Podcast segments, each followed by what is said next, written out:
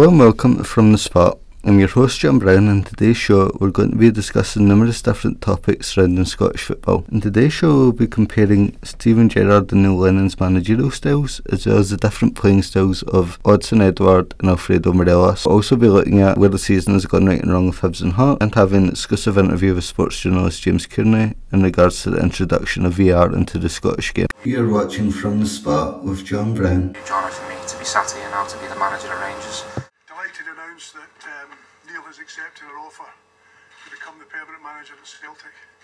Comparing the different managerial styles of Neil Lennon and Steven Gerrard, it's obvious that uh, Lennon has the edge over Gerrard in terms of experience. He's won every major domestic honour in Scotland, but the caveat to that is that it can be argued that Neil Lennon only got those trophies and had his most successful period at Celtic at a point where there was limited competition in the SPL without Rangers. Um, and I think the fact that uh, Lennon was beaten by Rangers in his first season in charge and really started to come into his own with the Celtic team and win trophies once Rangers were in dire financial strait. And his, his disastrous spell at Bolton and Hibs as well, it may point to Lennon only really being able to do it with a very good squad. And there's a lot of question marks about what his ability would be if he didn't have the best squad to work with in the league. Uh, just kind of moving on to Steven Gerrard as well. I, I'd, I would say that his time at Rangers thus far it has been somewhat successful, but you can't deny that he's yet to win a major trophy. And I think that this does come down to his inexperience. If you look at his Rangers team, where they've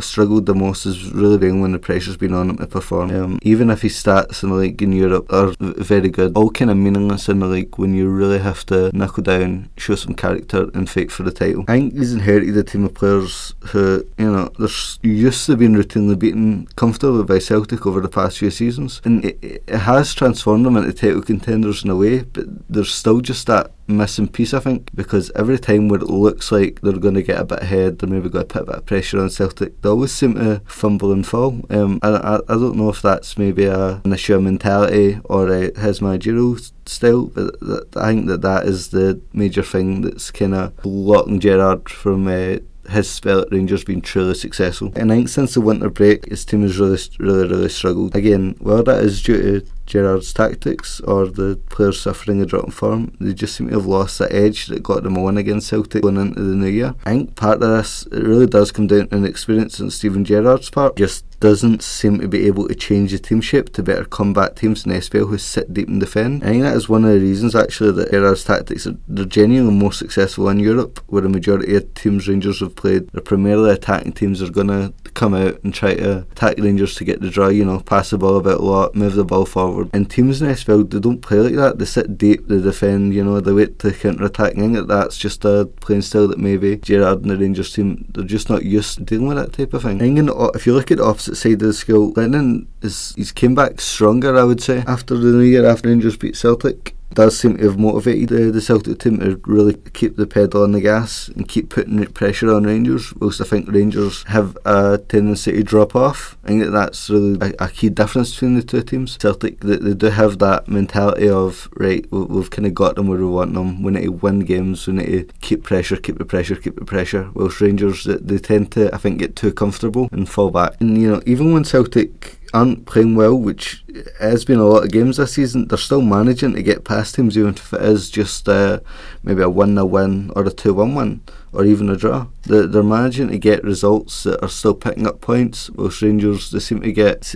they seem to get frustrated against teams that are comfortable just to sit back and let Rangers kind of move the ball about in the midfield. Whilst I think Celtic they know that that's how teams in the SPL play, and they'll find a way to better combat that than Gerrard does. You know, I think it's due to Lennon also. He has more flexibility in the changes he makes. You, have seen him bring on people like Tom Rogic or maybe uh, a Cal McGregor or Ryan Christie or something, and he's able to rotate those players depending on where the team are behind, or they're in front. The way that he plays the team is very different to the way Steven Gerrard does because when Gerrard goes behind, he tends to stick with the same formation and whilst Lennon has a tendency to be more open to maybe changing things, maybe changing the shape and stuff. And I think that that's you know another reason that I think that Lennon has been more successful this season than Steven Gerrard. Yeah, like I said, it's it's easier when you've got players that you can bring off the bench that are going to have that significant impact on how the team plays and how the team shape up. I don't think that Rangers really have that in their team. It just seems to be the same formation every time. There's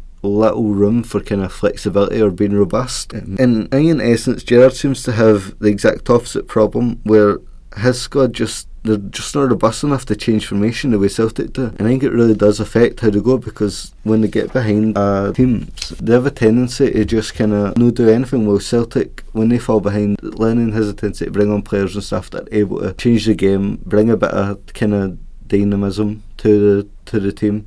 I think that that's a that is a key feature um, that Gerrard's really missing this season. I think it's led to issues in Gerrard's squad, especially where players they seem to be getting away with subpar performances, and that's either because of a real lack of depth um, or alternative players just not being favoured by manager. You know, you've seen it so many times where Connor Goldson or Tavernier makes a really horrendous mistake and they get to play the next game, but if say Katic or uh, Matt Polster made that same mistake, you know, the behind it. You can't play favourites as a manager. You need to be open to looking at every player on their own ability and choosing, right, you know, this player's kind of off form. Who can I bring in? You know, as as much of a leg for leg replacement as you can. And I don't think that Gerrard does that. And I think it's really the thing that's bottom in the nose this season. Yeah, I think the, what Steven Gerrard really has to do going into next season is he needs to identify where these weak links are and maybe work with head of recruitment Ross Wilson to bring in some proven experienced players, maybe have experience uh, fighting for promotion in the promotion to the Premiership or even from the lower league of Scotland. They just need that kind of those kind of players that are are going to be up for the title challenge, that are going to go up, you know, put it all out in the line and actually go for it. And I think that that's something that Rangers they've really lacked. So in short, you know, I think Steven Gerrard he does have potential as manager, but it has to be a much more robust tactically. And he has to work to instill the ability to pull three points from games where you aren't playing your best, which, like I said, that's something that Neil Lennon's really been able to do with Celtic this season. Why I think that uh, Celtic are in a better position than Rangers right now. You're watching From the Spot with John Brown.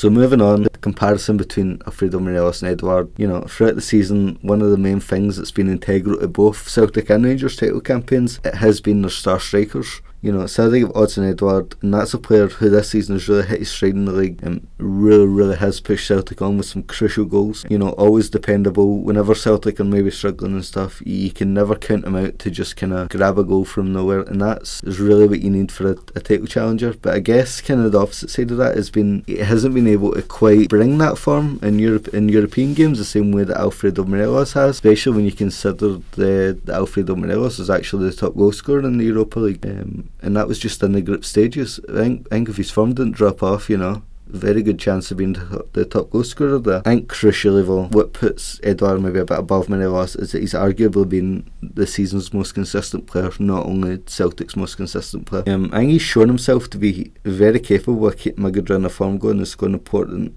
goals that keep Celtic's title hopes going. No, he, he really is that player that uh, can always kind of look for to create chances and score goals and stuff. Whilst Alfredo Morelos, if maybe the team aren't playing up to standards and stuff, especially as of late, he just doesn't seem doesn't seem interested. He doesn't have as much fight in him. I think as Edouard does. Edouard's always pressing forward, always looking for a goal and stuff whilst Alfredo Morelos, he, kind of waits for the chances to come to him, which I think is a key difference between the two because Edouard, he can, you know, he's much more dynamic, I think, um, and robust in the way that he plays. Was uh, Morelos, a good player, good finisher, bit one dimensional. I think, I think Edouard, he's, he's shown that he knows the league well and he really knows that his role as a goal scorer is really important, but he's also able to change the way he plays and become more of a provider if the team needs that, which is something that, you know, Morelos lacks in his gameplay. Like I said, Morelos is more of your standard, like, way up the front for the ball to get hit to me and I'll put it in the back of the net type of striker. Also, the word, it's more like, no, I'm to actually, you know, work for the ball, you know, maybe work as part of a partnership, you know, if they change the formation. He's just much more, you, get much more variety, I think, from Edouard than you would from Morelos. And I think that kind of Edouard's all round play, it's really been shaped to complement Celtic. Um, he's really been able to hold the line and score goals but he's also been able to fall back and uh, operate as more of a creator, which I think is something again that Rangers are really missing. Um, because Celtic they have that option uh, to play two strikers because because uh, Edouard can turn into that more more of a provider role. Because I think I think uh, Rangers they really do lack that. You know, they don't have like uh, the, I guess the courtesy of having a striker that's able to compensate having a partnership. Yeah, I think comparatively, you know, Morelos did really start the season in good form, but you need to keep it going. And I think that his form it's dropped off to a point where I think that Rangers should really be looking to maybe giving Kamberi or Defoe uh, in the games. Um, you know, early part of the season, Morelos is actually a really reliable figure. Uh, it's either due to issues on or off the field, but he hasn't been able to keep that good run of form going past the new year. And I think that, you know, Alfredo Morelos, kind of lacks that ability that Edouard has to accommodate another striker. He seems much more comfortable playing in that lone striker role than as part of a partnership. And I think the problem that you create there is that if you're naturally more inclined to play in that lone striker role, you really have to show consistency and a killer instinct in front of goal. And that's something that Morelos has severely been lacking since Rangers have come back from the winter break. And you know, it's, it's not Morelos doesn't have in him be that deadly finisher. We're talking about a player, like I said, that's joint top goal scorer in the Europa League. But you compare the you compare Morelos' form pre winter break to post winter break, it almost seems like two different players. It's honestly night and day. You know, uh, Fredo scored seven in Europa League group stages, and the player that they've got in that's come back in January, it just doesn't reflect that at all. Um, and honestly. I think that it's the lack of consistency on Morelos' part as well. It's really shot Rangers on the foot. You know, coming after the winter break, Rangers could have really pushed Celtic, but they didn't. You know, they let their foot off the gas. I think that a lot of players, Morelos included, just didn't turn up. And I think that Celtic, they've really took advantage of that and they've put the pressure on Celt- on Rangers now. It's an odd situation because Rangers were in a really good position going into that going into the winter break. When you look at it, the they just beat Celtic in the Old Firm game. They had the game in hand. You know, realistically, they should have been applying that pressure to Celtic as soon as they come back, but they just didn't do that. Their form just seemed to fall off a cliff. It's very, very strange, and I think that that's kind of reflected in the way that Morelos has come back. He just doesn't, he doesn't seem interested. You know, he's missing chances that he really should be finishing, and I, I just think that you know whatever's happened, is it's just not the same player. I think you know Morelos, he's he's been disappointing, frustrating to watch since the winter break. You know, we've seen him miss chances that he, he really should be burying, especially with the eye for goal that he's shown in the SPL with the amount of goals that he's scored. It really isn't acceptable. There'll be issues on and off the park. You know, Rangers really need to sort out why he seems to have dropped in form. Should maybe even be looking, like I said, at a bury the four rotation of partnership until these issues get resolved. I think that's the only real option that they have, given like Morelos is put in the form. And on the flip side, I really do feel that Edouard has shown why he deserved that nine million price tag that Celtic paid. Yeah, he's been arguably the most consistent player in the Celtic team, scored against both big and small teams, and he has grabbed goals that have you know dug Celtic out of some deep holes this season. From being predictive you know, both of these players have a lot of good qualities about them. But Morelos has just been underperforming of late, and it's so like disappointing considering the player that he was before the winter break. Just to see like to see the lack of motivation in him. Uh, uh because I think he, he he really should have been integral to Rangers' title challenge this season, and I think that he's let down the fans. I think he's let down Gerrard. I think more more importantly, he's let down himself with the way that he's you know came back. You know, you're looking for leaders in this Rangers team, and I, I just don't see any. You know what I mean? Especially not in Alfredo Morelos. R- regardless, you know, I think between the two, Edouard is the better overall player, shown more versatility than Morelos. But I still think there is a player kind of inside Alfredo Morelos that is really val- invaluable to Rangers when they are in form. It needs to work in his discipline and consistency to bring that player out because it is it's really hammering them in the league this season, and it's something that they really need to work out. You're watching from the spot with John Brown. Going across to Scotland's capital city, you know, seen a dramatic season so far concerning the two Edinburgh teams. Hearts really started off the season pretty abysmal under Craig Levein, and his tenure ended after an incredibly poor run of no home wins in six months, 16 wins in 50 games, eight of which were in the league, with the club 11th in the Premiership. And considering Hearts' previous finishing place under Levein, it was obvious that his Hearts side never met the demands that the club had set out. They fell well short of the mark, in my opinion. I think realistically it was Levein's servitude to the club that saved them from that for so long after previous below average finishes. I mean, we're talking about a man that spent 23 of his 55 years on the planet working with the Tynecastle outfit, and I think that that definitely played a part in keeping him on. I think that many choose to look at it as they were sticking with someone who has an obvious passion for the club. But the thing is, when that passion doesn't translate to on-field results, y- you simply have to surely draw a line in the sand sooner than Hearts did. I think it's this loyalty to Levein that is now seen Hearts dead last and like and reasonably likely to go down this season. You can't help but have sympathy for the fans because they evidently wanted change of management even before the beginning of the current season. There was talks of you know protests and boycotting games. The owner Ann Budge she just refused to make the difficult decision that should have been made at the end of last season. You know, Levein registered four losses and one draw in his last five at the end of the season. I would say that that's enough for any kind of top flight SPL manager to have his have his job put in jeopardy, if not just sacked outright. I think they dragged their feet for too long and it created a problem where by the time Hearts had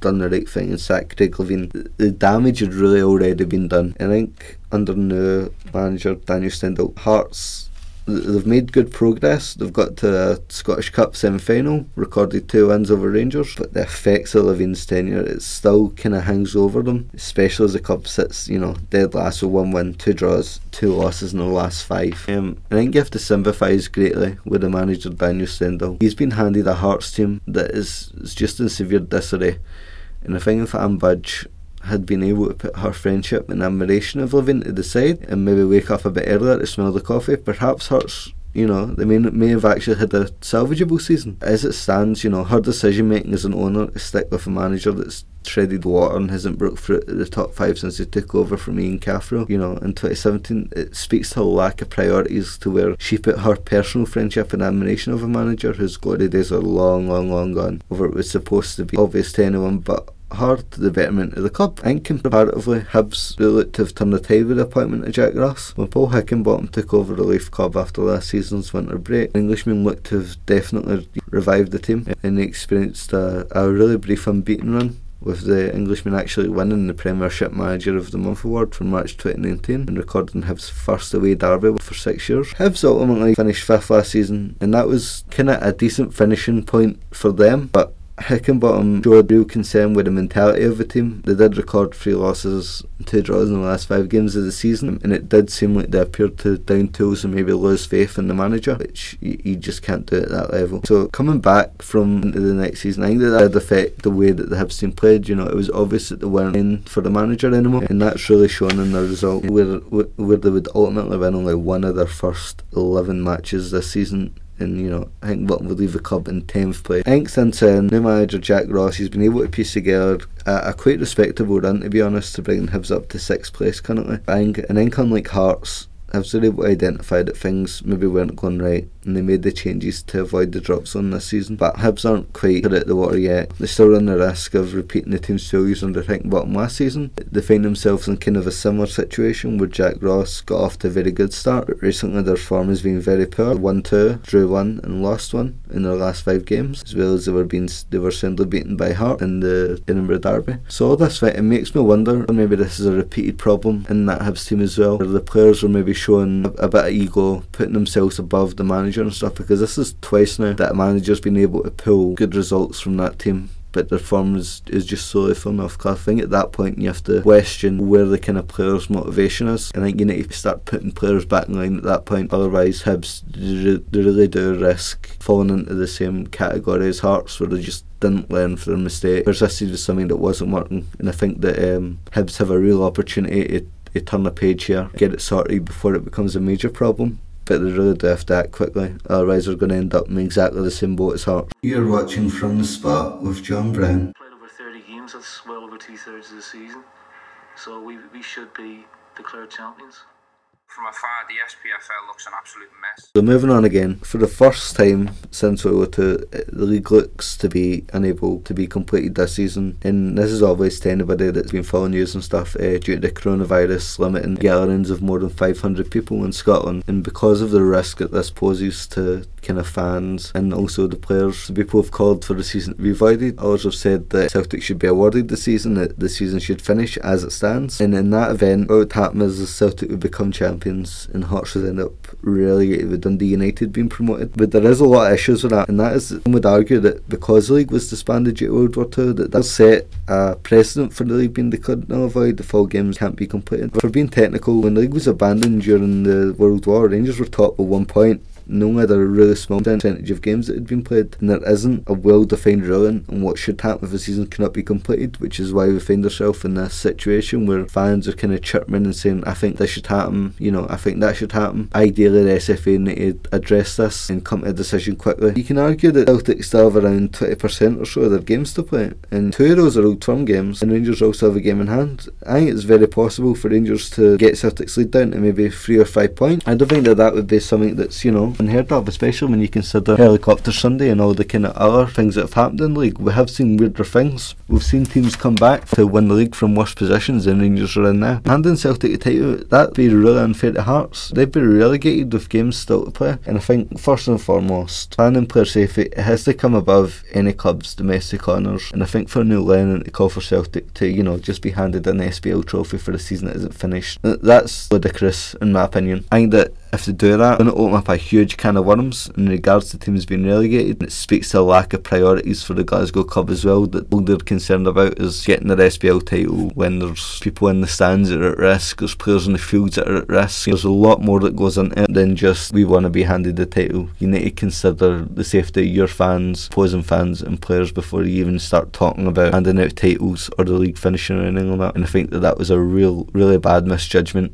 from Neil Lennon, Scott Brown, and the Celtic team to come out and say that they should be handed the title because I don't think that should happen at all. I think that I think it's best that the league just gets null and voided at this point and maybe restart the league, promote Dundee, and then go for there. You maybe have an extra relegation spot next season. I think that that would be a better option first, like you know, relegating a team that still have matches to play and also giving titles to a team that they're not clear and dry. You know, they're 13 points again not unheard of that you can come back for a 13 point decimate, especially not in SPL. So, all in all, I, I think that avoiding the season it, it's it's just the best option I think because it is going to solve a lot of headaches for the SFA. I think it really is the fairest thing to do. Nobody could have predicted that this was going to happen. You know, it is exceptional circumstances, and I think that Neil Lennon and Celtic they should have been more reflective of that before calling for themselves to be crowned champions. You're watching from the spot with John Brown.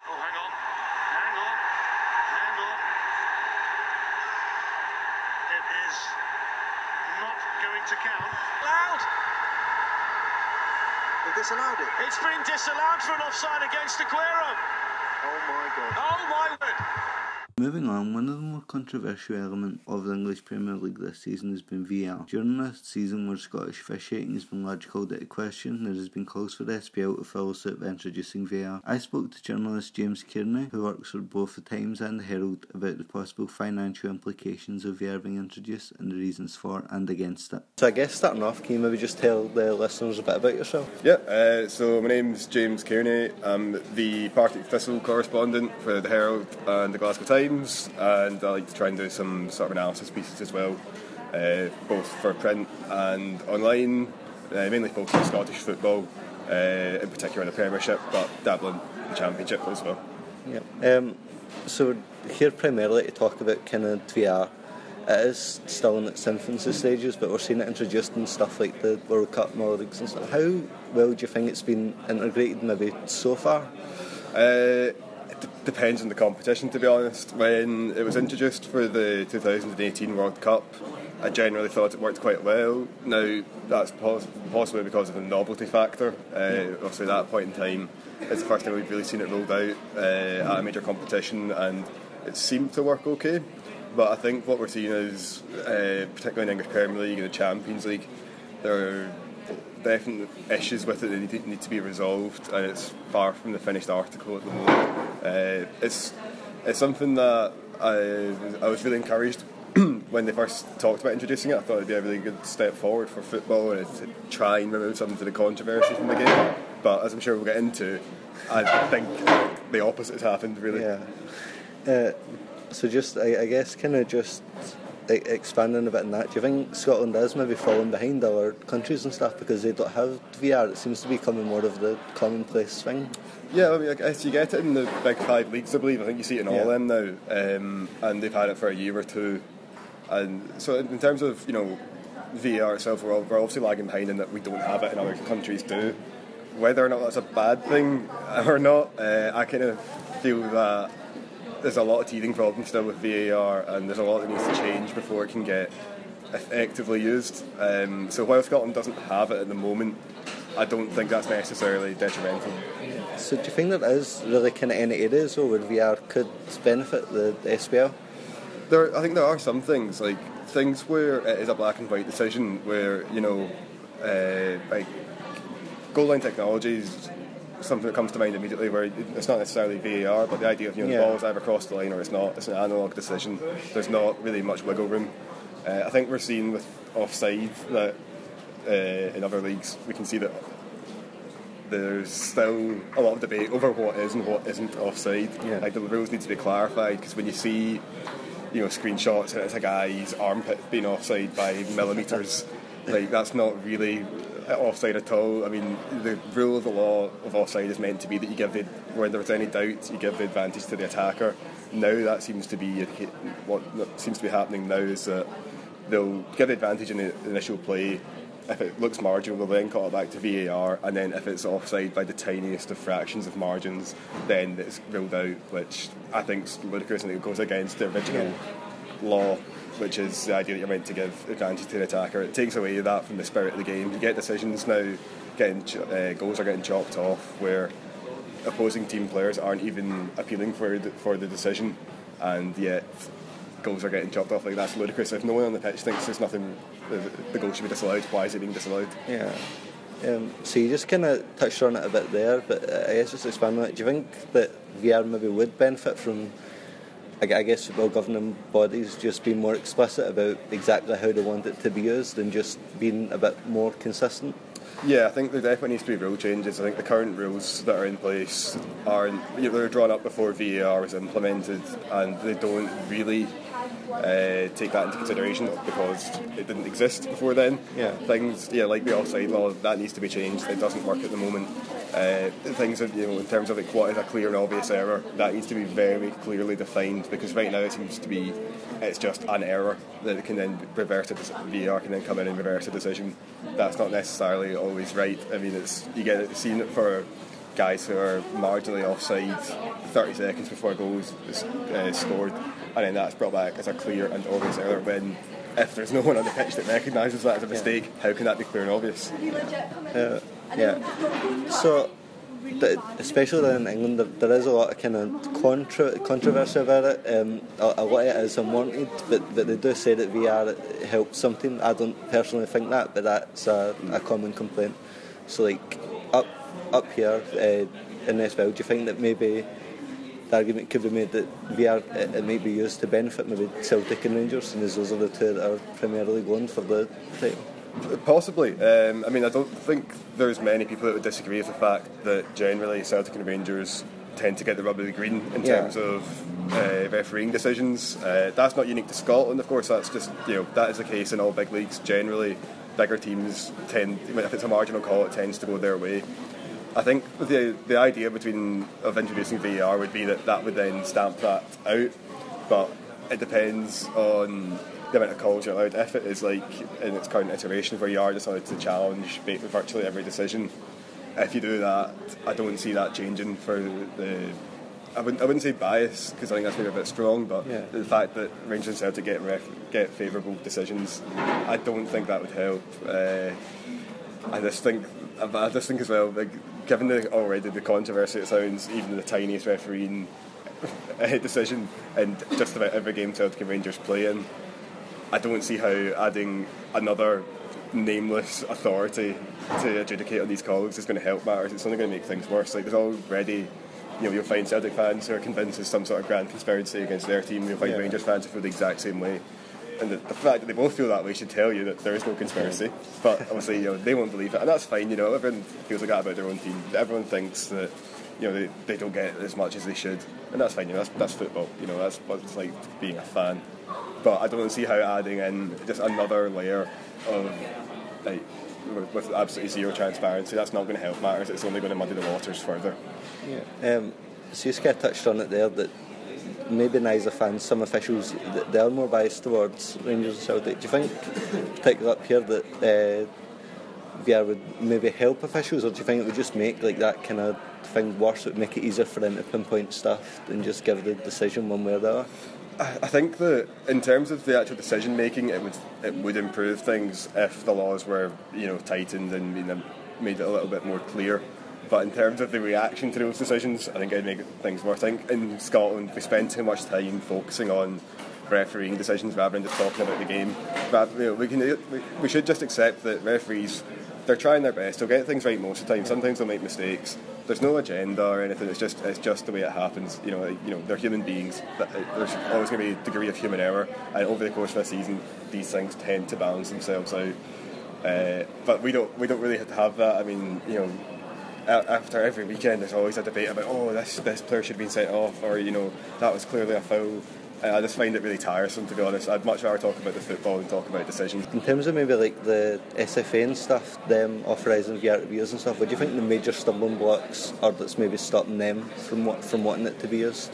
Uh, first and foremost, finance. Um, if you're a Celtic or Rangers and I, you can afford to spend, you know, 10, 20 grand, whatever it is, to implement VAR and you'll make sure that's fine. If you are a small club that's getting promotion, say you're a Ross County, Hamilton, Livingston, Partick Thistle, St Mirren, yeah. these kind of teams that are yo-yo clubs will bounce around between the top division and lower leagues. Why should you have to spend all that money? Like that's a significant outlay on a piece of technology that you'll use for a year and then you might not use for the next five. Is that that's and you know, these are clubs where money's already incredibly tight. That's a player's wages for a season. So uh, in that situation where you know there's already so little money, asking them to then shell out for this as well seems a bit unrealistic in my view. Yeah. Um, I've also got a problem with the fact that it creates a different, you know, it essentially means you're playing by different rules. It means that in the top flight you're playing by one set of rules, in the Championship, in League One and Two you're playing in different rules. That's a problem, uh, just in terms of the fundamental integrity of the game. Yeah. I think that if, if you're in the same country, you're in the same league structure, you should be playing by the same rules and I think by implementing VAR in the top flight and the top flight alone, that would then detract from it. And with that, we conclude today's broadcast. I'd like to give a special thanks to James Kearney for appearing in the show, and I would also like to thank our listeners for tuning in. As always, I've been your host, John Brown, and you've been listening to From the Spot.